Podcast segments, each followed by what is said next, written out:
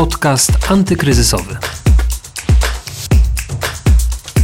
Paweł Sołtys, dzień dobry. To jest podcast antykryzysowy i dziś to ja w zastępstwie Justyny Smolińskiej mam zaszczyt zaprosić na wspólne spotkanie i rozmowę o tym, jak pokonać kryzys. Dzisiaj rozmawiać będziemy o rynku mieszkaniowym, no bo pewnie wielu z Was zastanawiało się, czy to nie jest aby dobry moment na to, żeby własne cztery kąty sobie kupić. Wszak stopy procentowe rekordowo niskie, kredyt tani, więc wyjątkowo korzystnie jest zadłużyć się po to, żeby nowe mieszkanie kupić. No ale z drugiej strony pytanie, czy akurat teraz warto, bo sytuacja na rynku pracy niepewna i nie wiadomo jak ze spłatą tego kredytu będzie. Z kolejnej strony wreszcie same ceny mieszkań. Miały spadać, ale tak do końca nie spadają. Czy jeszcze spadną, czy nie? O tych wszystkich aspektach będziemy dzisiaj rozmawiać z Bartoszem Turkiem, głównym ekonomistą HR Investments. Zapraszam na rozmowę. No, w sumie tutaj odpowiedź jest wielowątkowa, bo z jednej strony możemy powiedzieć, że faktycznie kredyty hipoteczne są teraz najtańsze w historii. Jeżeli spojrzymy tylko i wyłącznie na oprocentowanie takich kredytów, no to nowe kredyty hipoteczne są udzielane z oprocentowaniem na poziomie 3, 3,2. To jest taka średnia w tym momencie. No i nigdy wcześniej tak tanio nie było, więc z tej przyczyny wydawałoby się, że wszystko jest świetnie, ale Niestety, ale jest duże, bo z drugiej strony, jeżeli spojrzymy na marżę, czyli tę stałą część oprocentowania kredytu, no to ona jest znacznie wyższa niż przed rokiem, bo średnia marża kredytowa to około 3% w tym momencie. I też, co mam wrażenie kluczowe, w tym momencie banki stawiają znacznie wyższe wymagania przed kredytobiorcami, czyli trochę zakręciły kurki z kredytami. I tak, jeżeli spojrzymy na dane Biura Informacji Kredytowej, to faktycznie tych osób chętnych, czy też ogólnie popyt na kredyty hipoteczne już od trzech miesięcy jest na poziomie sprzed roku, czyli sytuacja jest dobra. Po tym załamaniu związanym z lockdownem, faktycznie ten e, przynajmniej popyt na kredyty hipoteczne szybko się odbudował. Ale udzielanych kredytów jest mniej niż przed rokiem. I to w bardzo prosty sposób pokazuje, że banki po prostu stosują drobniejsze sito, jeżeli weryfikują nasze wnioski kredytowe. I tak na przykład teraz standardem jest wymaganie 20% wkładu własnego, jeszcze na początku roku było to 10% wkładu własnego. W ogóle na początku roku osoba, która osiągała dochody z tytułu, no powiedzmy, tych umów śmieciowych, mogła dostać kredyt hipoteczny. W tym momencie banki bardzo niechętnie, jeżeli w ogóle patrzą na dochody z umów o dzieło czy zlecenia. I jeszcze jedna ważna rzecz, to już trochę się sytuacja poprawiła, bo jeszcze gdybyśmy rozmawiali miesiąc czy dwa miesiące temu, to osoby na samozatrudnieniu też o kredycie mieszkaniowym nie miałyby co marzyć. W tym momencie sytuacja wygląda trochę lepiej. Banki sprawdzają, czy dochody osiągane z samozatrudnienia w ostatnich miesiącach były stabilne. Jeżeli były stabilne, to istnieje duża szansa na to, że takiego kredytu hipotecznego udzielą. No jeszcze dwa miesiące temu posiadanie własnej firmy to był bardzo prosty przepis na to, aby wniosek kredytowy odrzucony po prostu został. To czego mogą się w takim razie spodziewać ci, którzy do banku pójdą? Podsumujmy to, co wspomniałeś. Wyższy wkład własny, sięgający nawet 30%, tak? Wymagany etat e, albo stabilne dochody z działalności gospodarczej. Czy tak? Czy coś jeszcze? No właściwie tak. Jeżeli spojrzymy na wkład własny, to tak, 20% to jest standard, chociaż oczywiście znajdziemy też banki, gdzie to będzie 10 czy 15%, ale wtedy trzeba spełnić dodatkowe wymagania. Na przykład osiągać dochody wyższe niż średnia albo kupować nieruchomość relatywnie tanią, więc z punktu widzenia banku łatwo zbywalną. Albo na przykład jest to oferta, jeżeli mówimy o wkładzie własnym mniejszym niż 20%, no to to może być oferta zarezerwowana dla stałych klientów banku, czyli takich klientów, których bank po prostu zna, więc w łatwy sposób może zweryfikować, czy te dochody osiągane przez kredytobiorcę są stabilne. To mamy po stronie bankowej. Teraz pomówmy trochę o rynku mieszkaniowym, bo tutaj z kolei, tak jak w całej gospodarce mieliśmy wręcz konsumpcyjny krach i inwestycyjny, tak na rynku mieszkaniowym takiego dużego załamania chyba widać nie było. Co z cenami mieszkań, z ich podażą, czy odpowiadając sobie na pytanie, czy to dobry moment na zakup mieszkania, przyjrzyjmy się temu, czy jest w czym wybierać, czy sytuacja cenowa na rynku mieszkaniowym jest w tej chwili korzystna. No w tym momencie, jeżeli byśmy porównywali sytuację, którą mamy teraz versus sytuację, która była w 2019 roku, no to o tyle jest lepiej, że wzrosty cen wyraźnie wyhamowały. Gdybyśmy rozmawiali rok temu, to byśmy mówili o tym, że w ciągu roku mieszkania zdrożały o kilkanaście procent.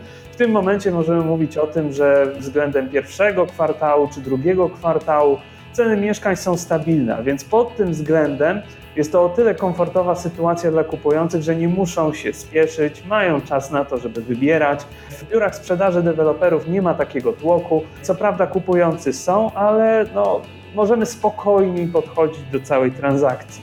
Także pod tym względem jest lepiej. Ale gdybyśmy no, spojrzeli na oferty, no tutaj też wybór jest powiedzmy większy, daje nam to pewien komfort, no ale nie jest tak, że kupujący mogą wszystko, że kupujący może przyjść do dewelopera czy do osoby sprzedającej i powiedzieć, że on oferuje 20% mniej i może kupić tu i teraz. Myślę, że niewielu będzie chętnych na takie oferty. Zresztą na początku w ogóle epidemii wiele pojawiało się takich opinii, że teraz mieszkania będzie można kupować o 20, 30, 50% taniej. No bardzo szybko okazało się, że takich chętnych na zakup po przecenie jest tak dużo, że ofertą taką naprawdę mm, atrakcyjną na rynku była już przecena rzędu 5 czy 10%. To były okazje rynkowe. Czyli nie 20, 30, 50% taniej, ale 5-10% taniej. To już była okazja rynkowa, bo bardzo szybko okazało się, że wraz z tym, jak mieliśmy lockdown, jak mieliśmy wybuch epidemii, na rynku pojawili się właśnie tacy inwestorzy oportunistyczni, tacy, którzy chcieli skorzystać z okazji. Było ich na tyle dużo, że te okazje nie były aż tak atrakcyjne, jak wiele osób mogło się spodziewać. Teraz cały czas sytuacja wygląda tak, że kupujący wolą się wstrzymać ze sprzedażą niż zaakceptować znacznie niższą cenę. To samo tyczy się deweloperów. Oni wolą bronić marsz niż sprzedawać mieszkania szybciej i taniej. Także faktycznie nie ma takiej presji na spadek cen, nie ma powodów do spadków cen, bo po prostu sprzedający tego nie chcą. I też jak przeanalizowałem w ogóle nasz rynek, czy też y, rynki o znacznie dłuższej historii, na przykład Stany Zjednoczone, Wielką Brytanię, Australię, to tam sytuacja jest bardzo podobna. To znaczy, w momencie, w którym dochodzi do jakiegoś kryzysu na rynku nieruchomości, to i tak ceny chętniej rosły wcześniej niż spadają później w czasie tej gorszej koniunktury. W ogóle okresy przecen są krótsze i mniej dotkliwe niż y, te okresy, gdzie ceny rosły. I to jest jakby taka prawidłowość, która się powtarza. Ja sam zszokowany byłem, gdy sprawdziłem, że na przykład, gdy ceny zaczynały rosnąć jeszcze przed wielkim kryzysem w Stanach Zjednoczonych, no to przeciętny dom kosztował około 3000 dolarów. Po wielkim kryzysie to i tak było ponad 3000 dolarów. Czyli ten wielki kryzys nie sprowadził cen nieruchomości do poziomów sprzed kryzysu. To było dla mnie duże zaskoczenie, ale to, to jest prawidłowość, która się powtarza, że ceny nieruchomości chętniej rosną niż spadają z wielu powodów, właśnie takich też psychologicznych że sprzedający nie chcą sprzedawać taniej, aby w ich minimalnie nie zrealizować straty. Albo na przykład mamy inflację, w związku z tym w ogóle koszt zbudowania nieruchomości rośnie. Albo na przykład przy okazji różnych kryzysów Także na przykład w Polsce teraz mówi się o tym, że będą duże inwestycje infrastrukturalne, co pozytywnie wpływa na wartość wielu nieruchomości. Także tutaj sytuacja jest ciekawa, ale też przygotowując się do naszej rozmowy, sprawdziłem, jak wyglądała sytuacja w ostatnich latach. Właściwie dane mamy od 2006 roku w Polsce. Wziąłem na warsztat 50-metrowe mieszkanie w Warszawie i sprawdziłem dla każdego kwartału od 2006 roku, czy warto było podejmować decyzję, że wstrzymujemy się z zakupem.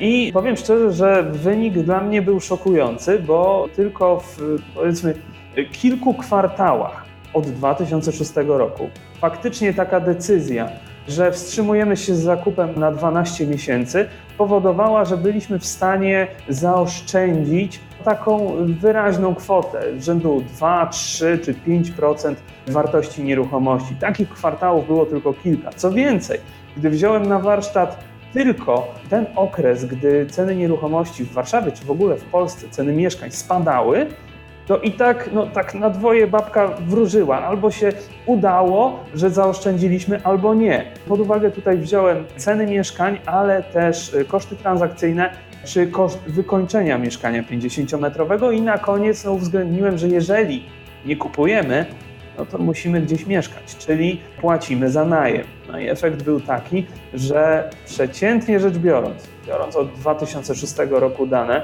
decyzja o tym, że wstrzymujemy się z zakupem, dawała średnio koszt po tych 12 miesiącach zakupu mieszkania, wykończenia, dokonania tej transakcji e, o około 30-40 tysięcy złotych wyższy. Taki był koszt, średni koszt wstrzymywania się, chociaż też zdarzały się takie kwartały, że mogliśmy zaoszczędzić około 20 tysięcy. Dopytam Cię, Bartku, w takim razie, co to były za kwartały? To znaczy, czy nasi widzowie i słuchacze mogą zidentyfikować łatwo, kiedy zachodziły warunki, kiedy było to niekorzystne, a kiedy sygnały, które odbierają z rynku, powinni odczytywać jako nieistotne z punktu widzenia potencjalnej decyzji o zakupie mieszkania? To była pierwsza połowa roku 2010, czyli właściwie taka sytuacja, gdzie po takiej pierwszej fali przecen ceny mieszkań w Polsce trochę odbiły, no ale później znowu zaczęły spadać. Także to był ten moment, że gdybyśmy przy tej fali pierwszego odbicia na rynku nieruchomości zdecydowali o tym, że mieszkanie kupujemy, no to wtedy mogłoby się okazać, że no taniej by było za rok, gdybyśmy to samo mieszkanie kupili. Oczywiście tego samego mieszkania wtedy na rynku byśmy już nie znaleźli, no ale co do zasady, jeżeli patrzymy na średnie, to tak wynikało z tych średnich. I jeszcze jeden okres, przełom roku 2011-12. Wtedy faktycznie też była taka sytuacja, że gdybyśmy się wstrzymali 12 miesięcy, to trochę pieniędzy byśmy zaoszczędzili kupując po 12 miesiącach mieszkanie. To jeszcze na sam koniec. Sytuacja na rynku mieszkaniowym, Twoimi słowami sparafrazowana, jest taka, że zarówno deweloperzy, jak i kupujący trochę trzymają karty przy orderach. Jedni nie chcą odpuścić marży, drudzy są skłonni do tego, żeby kupić mieszkanie dopiero jak te ceny dużo bardziej spadną. No i teraz pytanie, czy sytuacja tej pandemii, ewentualnego drugiego lockdownu, nie spowoduje wreszcie takiej sytuacji, że jednak deweloperzy będą pod jakąś presją, że te ceny, tak jak powiedziałeś, po krótkim przystanku zaczną spadać i być może trafimy właśnie na ten kwartał, gdzie decyzja o wstrzymaniu się była słuszna. Czy ci, którzy wstrzymują się z decyzją, trochę trzymają kciuki za drugą falę zachorowań? Jak to byś oceniał? Ja bym to właściwie dokładnie tak ocenił. To znaczy sytuacja wygląda tak, że faktycznie pojawia się i pojawiało się wiele opinii takich, że ceny mieszkań muszą spaść i to muszą spać mocno. I mam wrażenie, że te opinie wypowiadały osoby, które chcą mieszkanie po przecenie kupić, czyli popyt jest. I ten popyt właśnie powoduje, że ceny mieszkań nie spadają, bo jeżeli spojrzymy na to, jaką alternatywę ma ktoś na przykład, kto posiada teraz kapitał, no to w momencie, w którym przeciętne oprocentowanie rocznej lokaty to jest 2 promile, nie 2%, ale 2 promile, czyli że jeżeli byśmy oddali, powierzyli bankowi 10 tysięcy złotych na rok, to za rok otrzymamy całe 16 zł 20 groszy odsetek po opodatkowaniu. No to to jest oferta, którą po prostu wiele osób odrzuca. Zresztą nie dziwne, że przez ostatnich 5 miesięcy co piąta lokata została zerwana. I dla wielu osób alternatywą mogą być na przykład obligacje skarbowe. One dają niewiele wyższy zwrot niż lokaty bankowe, no ale jednak trochę wyższy czy na przykład y, gra na giełdzie dla tych, którzy mają mocniejsze nerwy, ale też rynek nieruchomości jest taką no, bezpieczną przystanią dla, dla wielu osób. I ja obserwuję bardzo duży popyt ze strony inwestorów, którzy kupują mieszkania mm, albo to na wynajem, albo też, co ciekawe, część osób w ogóle kupuje mieszkania po to, żeby mieszkanie mieć, a nawet niekoniecznie je wynajmować, bo nie mają na to czasu, a nie chcą powierzać tego procesu jakiejś firmie. Także faktycznie ja widzę duży popyt ze strony inwestorów, ale też widzę spory popyt ze strony osób, które kupują mieszkania na własne potrzeby, bo na przykład pracują więcej zdalnie i potrzebują dodatkowego gabinetu, więc zamieniają mieszkanie mniejsze na większe. I to są też osoby, szczególnie jeżeli mają stabilne dochody, odpowiedni wkład własny, to są osoby, które teraz mogą korzystać z tych właśnie niskich stóp procentowych i niskiego oprocentowania, rekordowo niskiego oprocentowania kredytów, chociaż tutaj od razu zaznaczmy, dodajmy gwiazdkę, że jeżeli Rada Polityki Pieniężnej w końcu za rok, dwa, trzy czy pięć zdecyduje się na jakąś zmianę stóp procentowych, to mamy bardzo duże prawdopodobieństwo, że to będzie zmiana w górę. Czyli jeżeli tak dzisiaj będziemy korzystać z niskich stóp i niskiego oprocentowania kredytów, to raczej trzeba się spodziewać tego, że jeżeli zaciągamy kredyt o zmiennej stopie procentowej, no to rata może wzrosnąć. Tak jest. No i trzeba oczywiście też pamiętać, że sytuacja na rynku pracy może się pogorszyć, a to również ważne z punktu widzenia zdolności spłaty takiego kredytu. Bardzo dziękuję za rozmowę. Bartosz Turek, główny analityk HR Investments, był gościem dziękuję programu antykryzysowego. Dużo zdrowia. Dziękuję. No i mam nadzieję, że pomogliśmy jakoś e, w decyzji na temat tego, czy kupować teraz mieszkanie, czy lepiej się wstrzymać. Dziękuję bardzo. Do widzenia. Muszę przyznać, że po rozmowie z Bartoszem Turkiem sam nie wiem, czy to dobry moment, e, żeby rzeczywiście kupić mieszkanie. Chyba jeszcze bym poczekał na waszym miejscu. Dajcie znać, e, co wy o tym sądzicie. Piszcie na adres p.soltys.pb.pl albo do autorki podcastu antykryzysowego Justyny Smolińskiej j.smolińska.pb.pl. A jakże? Oczywiście zachęcam was do tego, żeby subskrybować e, nasze kanały na SoundCloudzie, na Spotify'u, tam gdzie wam wygodnie, tam i my jesteśmy. No i zaglądajcie oczywiście na stronę pb.pl ukośnik antykryzysowy, jeżeli zainteresował was ten odcinek i chcielibyście posłuchać jeszcze więcej ciekawych rozmów o tym, jak pokonać kryzys. Kolejny odcinek już w czwartek, a więc serdecznie was zapraszam i mówię do usłyszenia. Paweł Sołtys, papa. Podcast antykryzysowy.